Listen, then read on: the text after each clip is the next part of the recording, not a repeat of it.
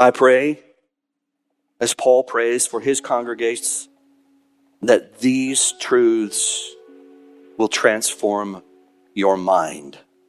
In essence, will transform your actions. And in turn, you actually receive the joy of why you're here.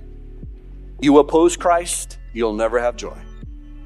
You embrace Christ, you will have, as he said, endless joy.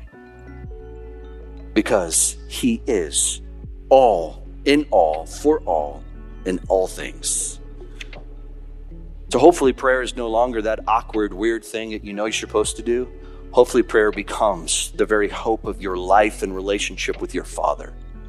That every day a time to say, Father, I don't fully understand how I'm going to do this today, how I'm going to glorify you. I don't understand how the kingdom is going to be coming in my life. I don't understand how exactly I'm going to fulfill your will, but I know for a fact you will provide for me what I need. I know for a fact you will forgive me. Please forgive me. And Father, direct me today. He will answer. It's his promise. You, by faith, pray and trust him, and he will answer. Let me ask you this question What do you have to lose? You've already lost everything. It's all going to burn. Your, your body, you haven't figured this out yet. I had a nice five year old tell me yesterday, I got a lot of gray hair. So thanks, I appreciate that. Really needed to know that. It's an indication that I'm decaying, I'm dying, or growing smarter, one of the two. So, the design of our church is to hear these truths and then we need to confront each other on them. We need to call each other to repentance. We need to confront each other. You're trapped in the selfishness of your own kingdom.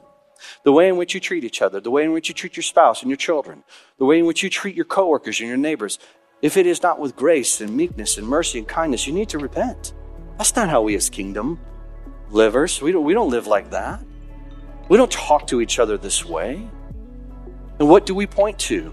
Fear. No, we point to joy. We point to what we've been liberated from, and we point to our future hope. And so don't just take this truth. I want you to be warned. I want all of us to be trained on how to encourage and strengthen one another, to use this language of the kingdom, to remind each other hey, you're not seeking the kingdom of God right now. You're seeking your own kingdom by that comment by those actions, by you refusing your time, by you refusing your emotions, by you refusing your money. What are you putting in? What trust do you have that is outside of Christ?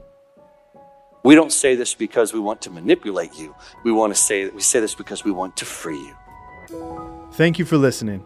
Today's reminder is from Jon Moffitt, pastor of Grace Reformed Church in Spring Hill, Tennessee. Everyday Grace is a listener supported podcast. If you would like to help support our ministry, please visit theocast.org/give.